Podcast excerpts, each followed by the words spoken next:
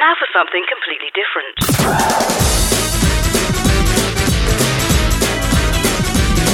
Welcome to Shout Out. Out of the closet and into your ears.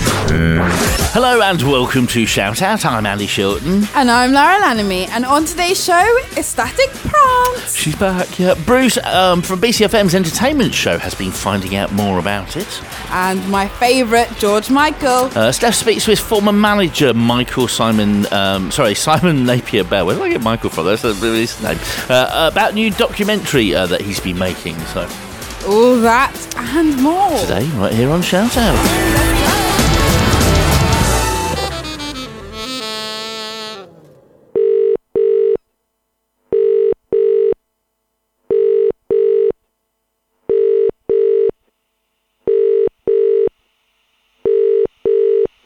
Please hold.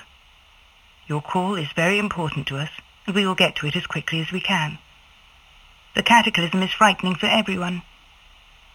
Remember, in times like these, we need to stick together more than ever. If you need emergency assistance, please call 999.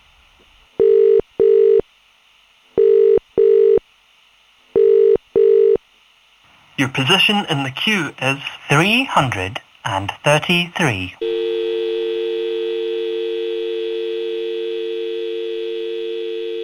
Hello, you've reached the Cataclysm Casualties Hotline. Can I take your name and date of birth?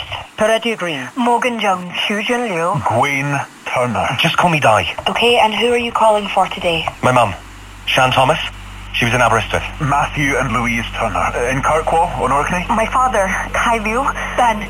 Ben Jones. I saw something on the news about sea serpent. He's 15 years old. Anna and Sophie Green in Portsmouth. What's happening in Kowloon? Listen, is this real? I've been seeing news reports about dragons. Uh, Let me look that up for you. Where are you calling from today? Bristol. Bristol. Bristol. Bristol. Leicester.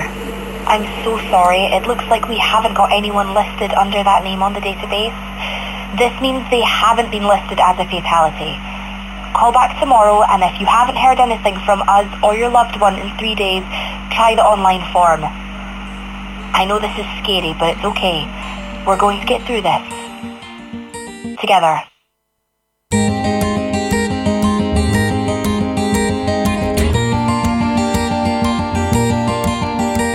Camlan, a post-apocalyptic audio drama by Ella Watts, inspired by folklore and Arthurian legends. Coming January 2024. Produced by Tin Can Audio.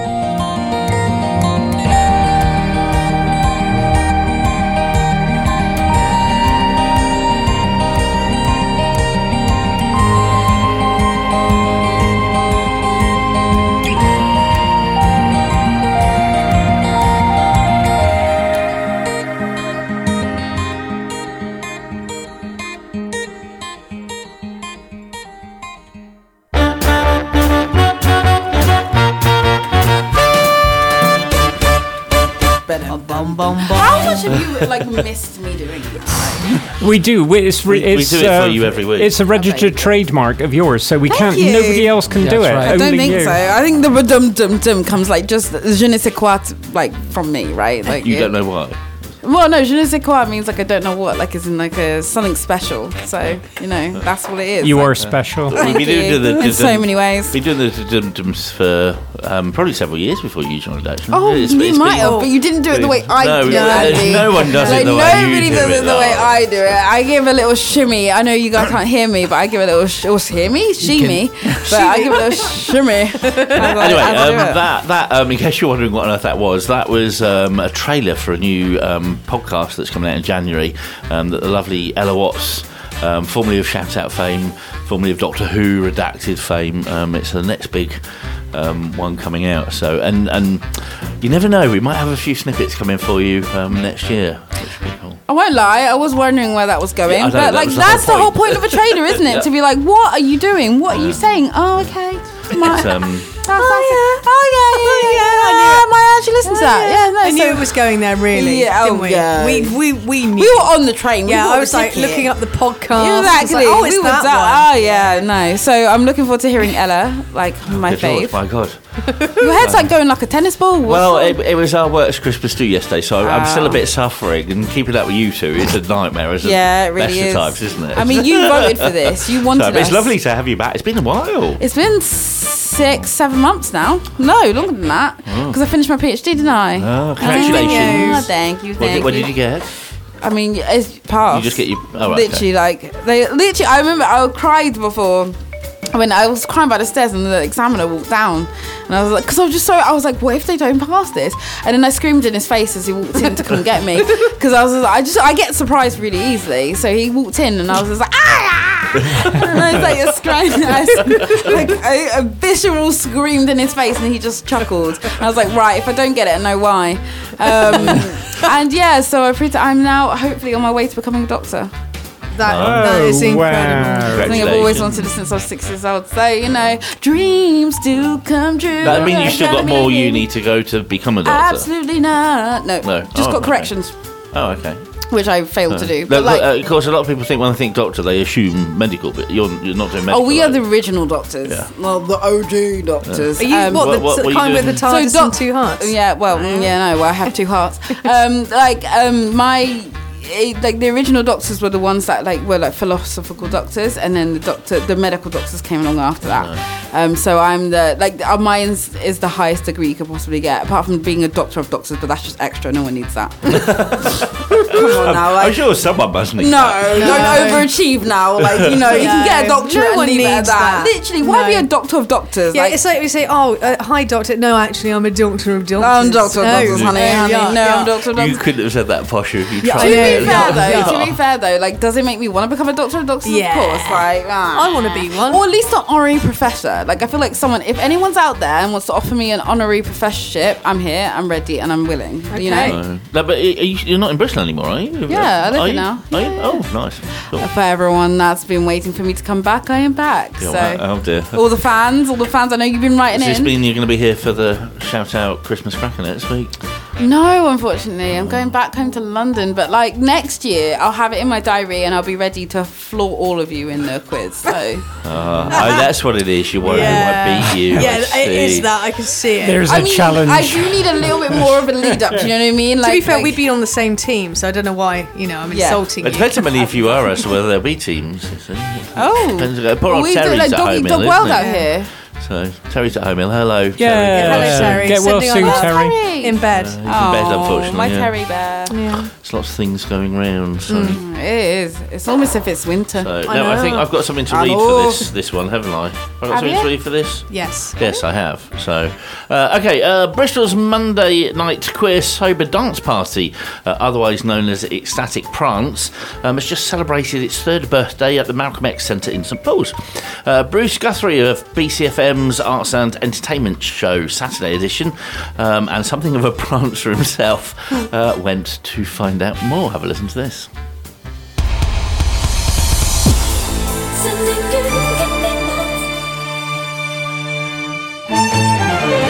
joyous, ridiculous, collective. Oh, it's great. Very liberating. Mm, it's great dancing without a drink in your hand. So, where are we? We are in the Malcolm X Community Centre. And what have we been doing? We've been uh, dancing ecstatically, hopefully, for a uh, ecstatic prance dance session. Why do you think Bristol needs a queer, sober, one hour long, inclusive rave on a Monday evening? Why not? I definitely think in this current age that we're living, where we're very disconnected and hooked to our devices, and you know, don't have much opportunity for authentic connection. Um, any opportunity to connect with other people, to dance, to express oneself in a safe space, if you like, is is very valuable. and if you were going to coax someone to come, what three words would you use to describe it? If you try and draw, draw someone in. liberating, welcoming, and uh, inclusive. Freeing, exciting, flamboyant. Here we go! Great energy. People having a good time, expressing themselves in an accepting environment. Here we go! Everyone needs this right now. You need a space where people can come together and see the humanity in each other. Well, it started with me and my friend Nay, and we just wanted to dance. My name is Mary. So we went to All Hallows Hall. Where I've got a workshop uh, studio there, and we just put on music and danced together. Just the two of us. She's a semi-professional dancer, so I was like doing this thing with her, and I was just like, "This is so fun." And this was during COVID, and I was like, "I want to do this with more." And then she left actually, and to Spain, and then so I didn't have a dancing partner, and I really wanted to carry on and do it with more people, in fact. And I was thinking, like, oh, maybe I can start some sort of dance workshop. And then Rocky, he came to me out of the blue and basically wanted to do exactly the same thing. He says, I want to do this thing. And he already had the name. He's like, I want to do this thing called Ecstatic Prance.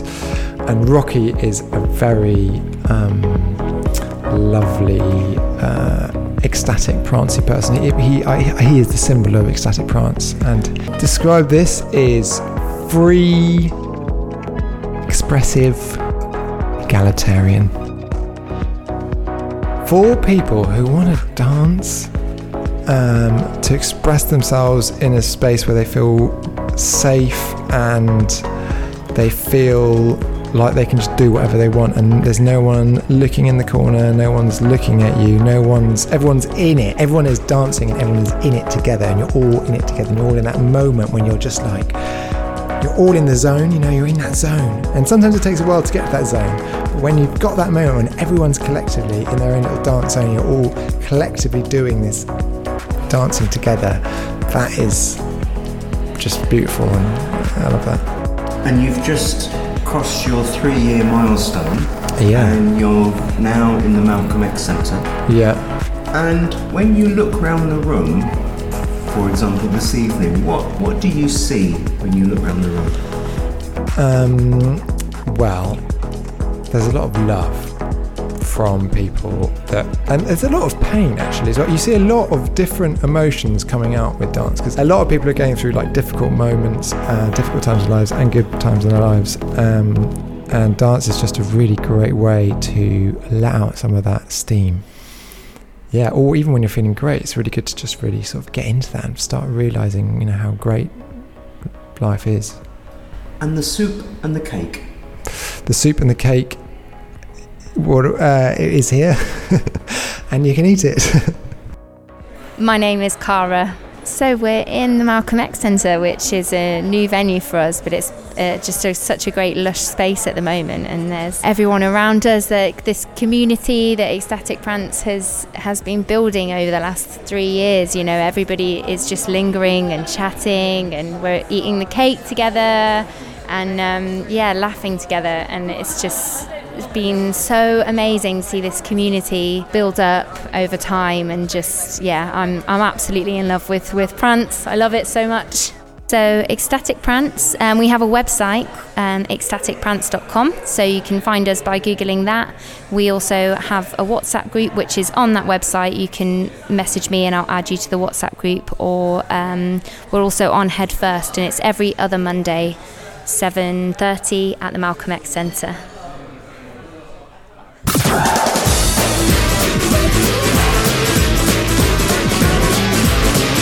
Shout out. LGBT radio for you.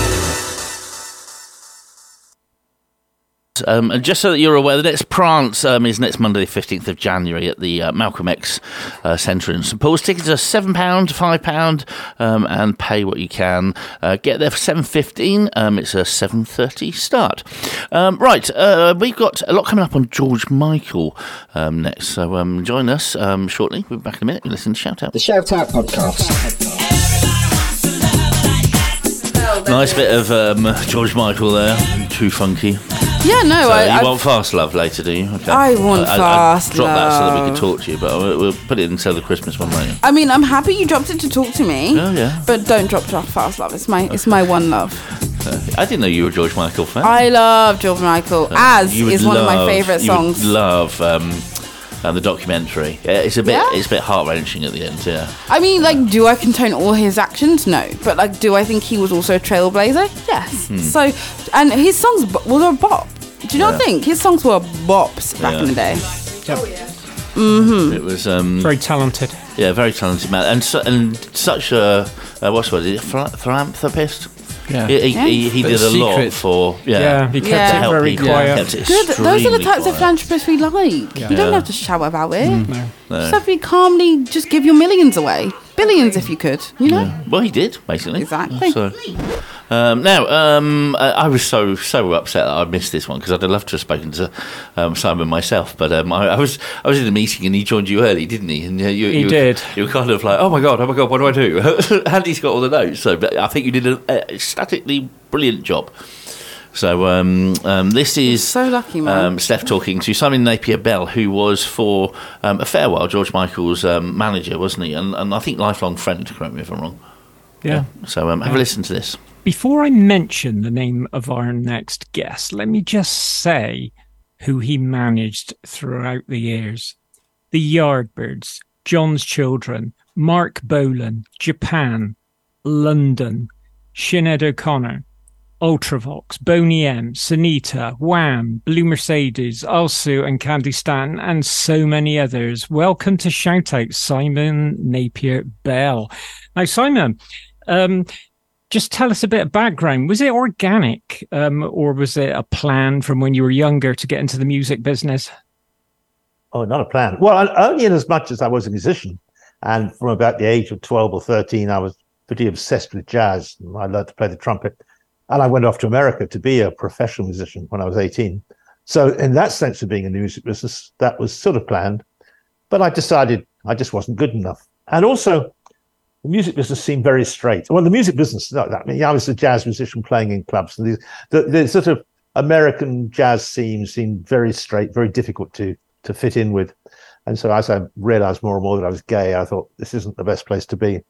Um, but I really wasn't a great trumpet player. I was I was quite good. But you know, there were, there were people I knew who never practiced and were brilliant, and I practiced three hours a day and was sort of okay. So I thought that's not the thing to do.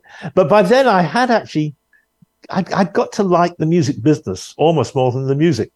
No, I can't say that. I love music, but um, I, I did a stint before I went off to America where I was the band boy for Johnny Dankworth's band. In, in those days, a band like Johnny Dankworth was like a group is today. There were, there were big dance bands touring around England. And a band boy was, I suppose, what you'd call a roadie now. And uh, I'd loved that. I loved all the chat and the talk and the behind the scenes thing. So in the back of my mind was this thing, yeah, I would like to get in the music business. But I didn't. I came back to England and for America and went into the film business as uh, an assistant editor in the cutting rooms. Um, and it's a, a slow path to the music business, not organic. Okay, okay. Now, what dragged you into managing all these top bands throughout the decades? Well, I mean, I didn't know what to do. I mean, I, I was I was in the, I was doing very well in the film business, um, but I I started to make quite a lot of money in it. I was quite good at what I was doing, which is editing music for films. And I, I worked in a film with Burt Bacharach, What's New Pussycat, and edited. I made the score. He wrote a lot of songs, and I made a score out of it. I made a lot of money and bought a very flashy car. And started what was that car, Simon? What was it that? was a car? pale blue Ford Thunderbird, which looked more like a boat than a car. With the hood down, it looked like it should be in a marina. Um, and I started going to all the trendy clubs. And what I found when I went to the trendy clubs is that I met lots of new people I'd never met before. And at two or three in the morning, when I said, I've really got to get home now because I had to be in the studio at eight o'clock in the morning, they all stayed on. And I said, how, how come you can stay up all night? They said, oh, we work in the music business. So I thought, hmm, maybe I'd like to do that too. So that sort of edged me towards it. And then uh, one night I was in um, I was in a club, and I guess I think a young aspiring pop group had seen me arrive in this stupid car, and thought you know only a pop manager would have a car like that. So in the middle of the at two o'clock in the morning, with them by Gloria playing and me with a big cocktail, they came and asked me if I'd managed them. I couldn't hear what they were saying because the music was too loud. I was nodding my head, and they took my nodding of the head to be yes. And they turned up in my office the next day and told me I was their manager. So I thought I'd have a try.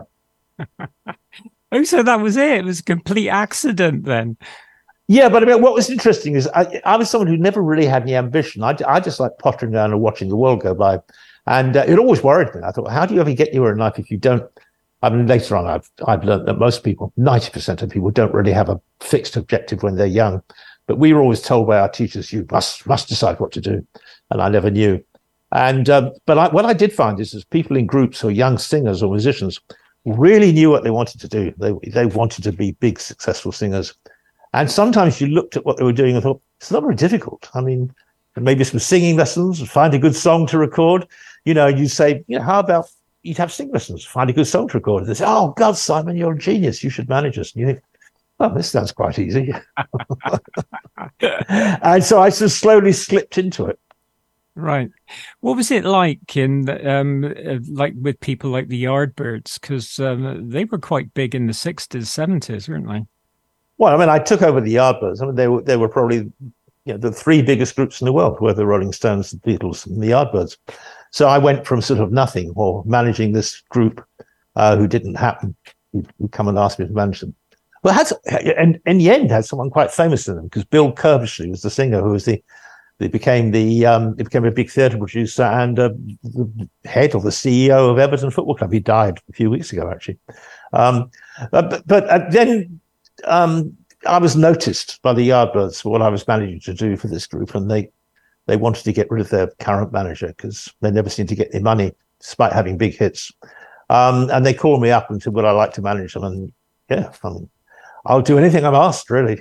so, so there I was without much knowledge of the music business, really, uh, managing five young guys who had a huge knowledge of it. They'd been around for three years and had number one hits. Uh, so I was sort of flying by the seat of my pants. But, you know, I, I kept up. I tried to be sharp. I talked to people. I found out about things and did some pretty good deals for them. And um, that was it then. I was really a manager. That that was a full time job then, I guess, from then on. Oh, management is always a full time job. Not only full time, but a lifetime job.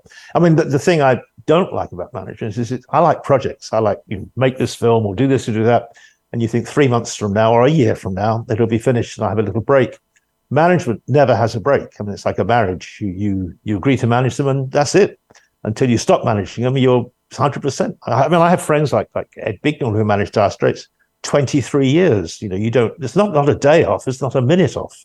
Hmm. They'll call you. They'll call you in the middle of the night. It, it doesn't. You know, like having a family and children. How were you treated by the record companies? Because it seems like you're the go between. So you've got to fight for the people you manage, but fight against huge corporations. Well, you're also fighting against the artists. I mean, you are in the middle. You know, artists do have a tremendous self destruct quality. So your your sympathy always with the artist because because I'm not very fond of corporations or that that whole sort of capitalist concept of profit before everything. But um, you have to have some sympathy for it. And you know, record companies are there to make money. And if the artists don't realize that and help them to some degree, uh, it isn't going to work. And if they really want to be artists in the purest sense of the word, then don't join the music business. Just go and sing your songs in the garden for the birds. Um, so, yes, you're in the middle of both. And um, sometimes you find yourself arguing with the group, making them understand why the record company want to do what they want to do. Sometimes you're arguing with the record company, telling them to have some sense and realize these people are artists. Right, let's move on to the film. Uh, listeners on Shout Out, we will be back straight after the news.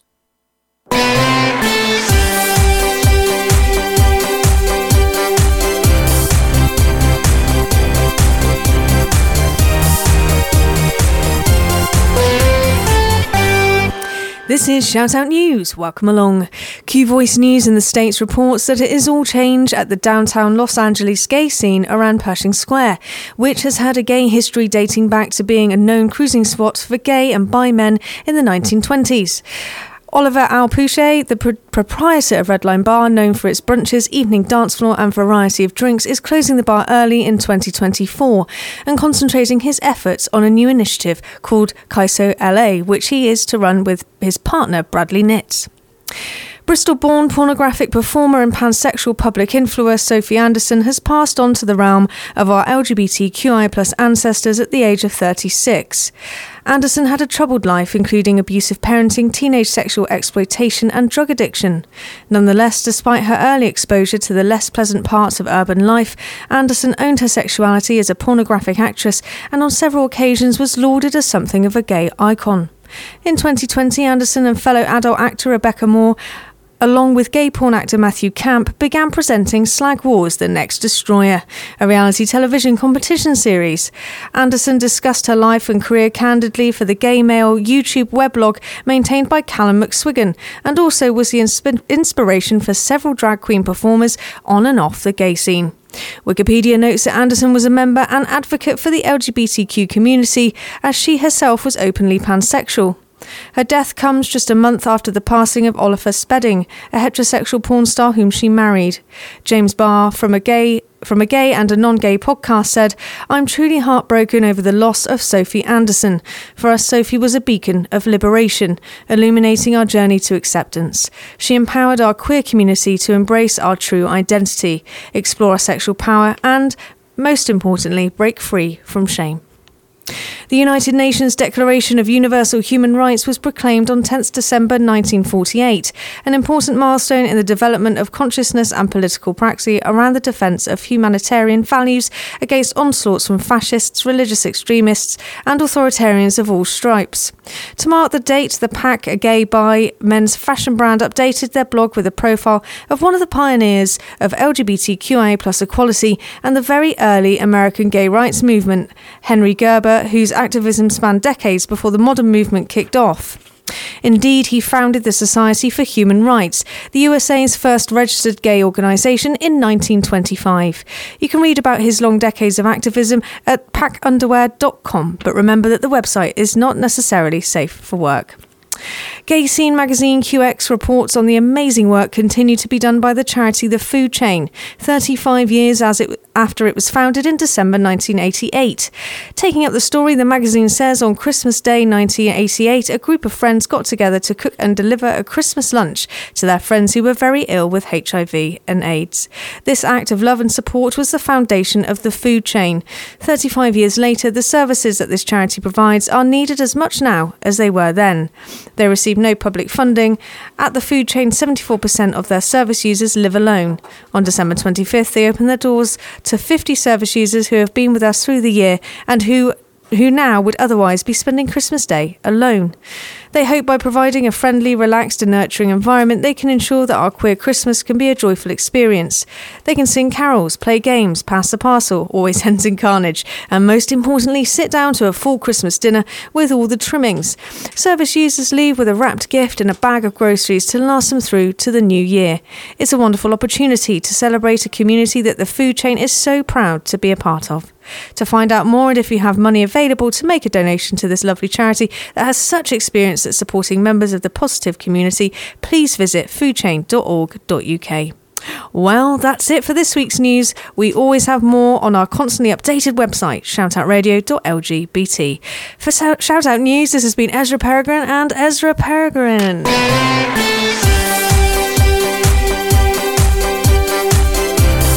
Shout Out News. National and international LGBT news for you. Yeah, get well soon, Terry. We miss you. We'll hopefully have you next week. This segment is sponsored by Talk to the Rainbow Counselling. Visit talktotherainbow.co.uk. Shout out. LGBT radio for you. Right, Simon, back to you and the film now that you've made about George Michael's life. Now, I've watched it. It impacted me greatly. He had quite a tragic life in a way. It, it was very balanced, wasn't it, between very euphoric um, and then depression coming in and the fight against the media. What gave you uh, the idea to to start that project? Well, I mean, he was a classic artist. There's nothing unique what you just described. A, tragic life. I don't like the word tragic, but a very up and down life between euphoria and depression.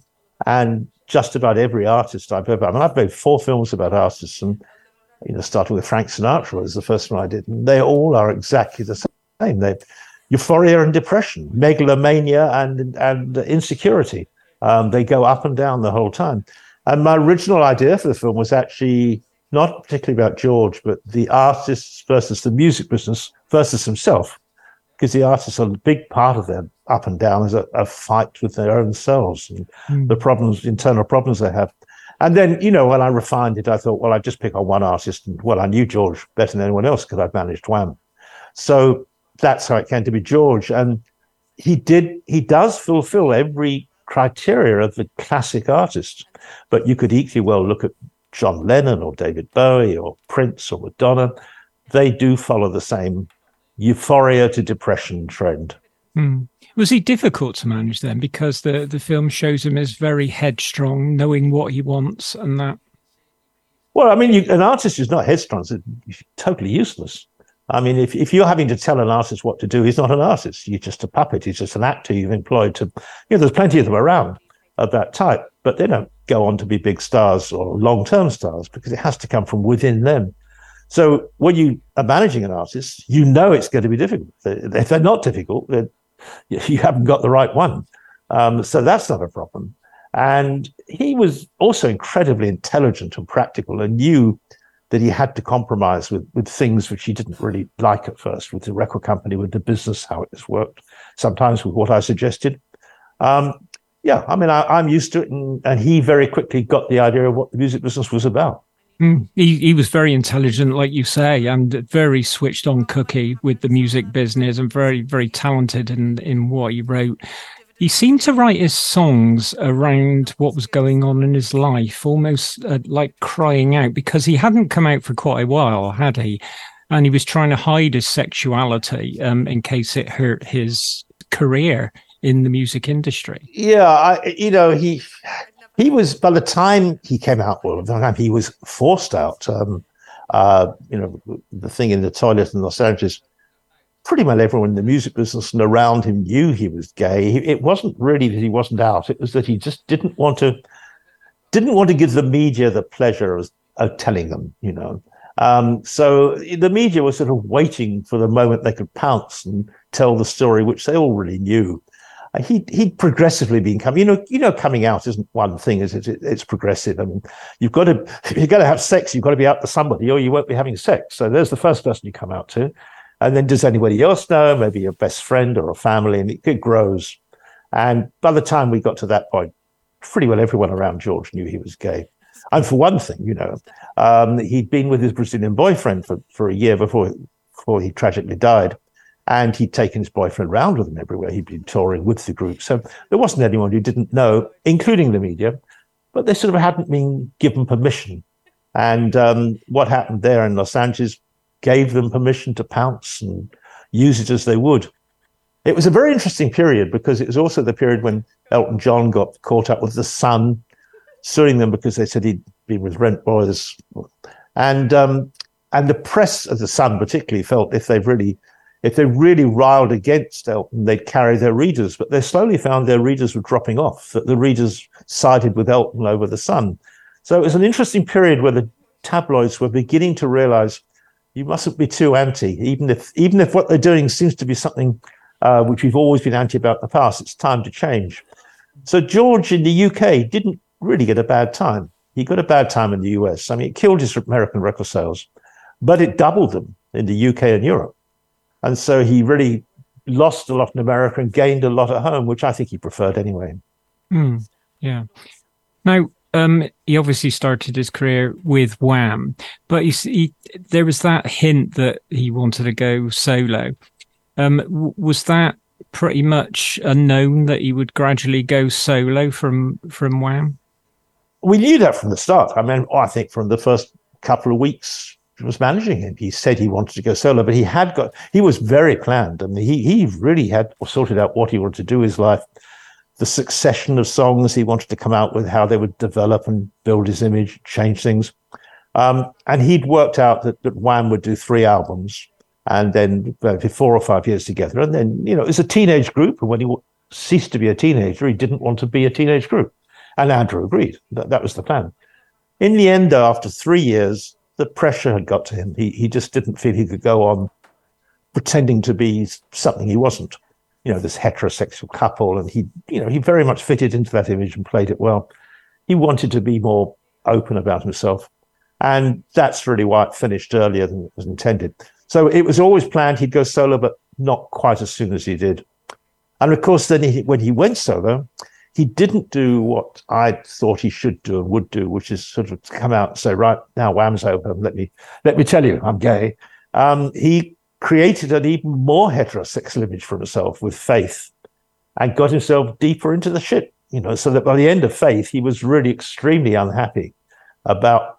He was not unhappy about being a big star. He he always wanted that, always intended it, planned for it, but he'd never understood how lonely it could be, how difficult and how guilty he felt about having become a star by pushing a false image. And that that conflicted him a lot, which is what we saw happen in the next five or 10 years, working out of that conflict and into a, a reasonably happy person. Did that give him more inspiration to write? I mean, if you go right back to the, the first version of Freedom he did with Wham, and he talked about being in the closet and having the key but not using it. I mean, you know, he he knew what he was on about, um, but it got more openly obvious as he went on, and he became less. Uh, he became less buttoned up about letting other people know who he was and how he was, but he was always cautious of it. He he was the most cautious, careful, thoughtful person about his career you could ever come across. He had it. If he didn't have it, if it went differently from how he'd planned. He quickly made new plans and then stuck to those. It was very thought out. Do you think that part of his um, his inability to come out early, although he had quite a, a big support from his mum, his dad was very conservative Greek, wasn't he? Do you think that some of it might have been that? No, not really. I mean, George always said it was. I know he didn't say that. Other people said, "Oh, this is Greek dad." Look, his dad ran a restaurant. You don't run a restaurant without having gay waiters, do you? His dad must have had three or four people who worked with him who he liked a lot. And, and George must have known that. Uh, no, I, the problem was AIDS, isn't it? I mean, you're in a business where, you know, every young person's objective is to run to the stage and touch the person who they're, you know, crazy about. And now you have a disease which the media tell you if you touch that person, you'll get it and die. I mean, no pop star really wanted to be known to be gay during the AIDS period because it was a kiss of death. The fact that Bowie had already said it, he backtracked seriously and decided he wasn't gay after all. And Elton came out of that really by by throwing himself into the cause and, and starting the Elton John AIDS Foundation. George, like Freddie Mercury and others, were really nervous of how it would impact on the public if people knew he was gay. And it would have impacted badly. And that doesn't mean they shouldn't have done it, but they had to build that into their plans. Hmm. Now, George was a great giver, wasn't he, to charities? Yeah. And yeah, I mean, he, you know, uh, from, from, the moment he came out, George gave in every direction. He gave uh, to the gay community uh, by being so open and, and backing everybody. Uh, he gave with money to people who needed it. He had did those wonderful things when he'd be watching TV and somebody would need an operation or a new set of teeth or something, and he'd just call up the station and say, give it to them. Um, he was very, very charitable and didn't want people to know, it, which, you know, I, it is the tradition of charity I, that I was brought up in, is you don't publicize it. The problem is nowadays, everybody wants to become a lord, and to become a lord, you have to identify yourself with having given to charity. Um, it's, it seems a very, I would have thought the way to become a lord is to give to charity without identifying it. But there we are. It's not like that. No, no. But it, he he was such a, a genuine, generous, generous guy. Now the film shows how he tripped and he got into the spiral of drugs and um, tripped, tripped uh, over or tripped with little pills. We did both. Well, he? either tripped. he, double, double tripped. Double double tripped, didn't he? Yeah. Yeah, he, he was very conscious of what he was doing. You know, I mean, there was one, some things I didn't put in the film just because there's not room to put everything in. But when he was interviewed by Simon Hattenstone, um, who's one of the Guardian's greatest writers, um, you know, and he was talking about how Elton and and uh, the Spice Girls and Geri Halliwell wanted to try and stop him doing drugs and stop him getting out of his head. And he, you know, he said, "I know what I'm doing. I enjoy it. I, I, I don't care what they say. This is how I am. I want to be as I am." You could argue that maybe he didn't want to be, but I think it's wrong when people say they are, they know what they are and they like it to argue with them about it. You can only say if it was me, I wouldn't be. Not not that you're wrong. Yeah, indeed, indeed. Simon, we've run right out of time, but before we go, um, it's coming up to Christmas, so ideal gift I think is is your film. So I, I think it's available on on Blu-ray, but is it streaming? Um, It's streaming. Uh, If you're in the UK, it's on Channel Four. It's been on Channel Four for seven months now. So get it on Channel Four. If you're in America, um, it's on. It's on everything actually. It's on Amazon Prime and it's on pr- pretty well every streaming platform. Um, few other countries around the world it's streaming too. You have to just just go on the internet and check. It's it's pretty well everywhere. But uh, you can buy a beautiful uh, package, which is a DVD and a Blu-ray and a book uh, with uh, the text of a lot of the outtakes which didn't go into the movie. So it's a good package. Mm, mm. Simon Napier Bell, thank you so much for your time and joining us here at Shout Out. Absolutely my pleasure. Did you say shout a shout out? Shout way you said it, the way you said it sounded like shagged out, which I think is a much better name for a radio station. It's my Bristolian accent, my love. well, it's it's a good name anyway. okay, it very very nice talking to you anyway. And you, Timon. thank you for your time. This segment was sponsored by Talk to the Rainbow. Visit talktotherainbow.co.uk. Shout out. LGBT radio for you. For more information about Shoutout Radio, visit us online at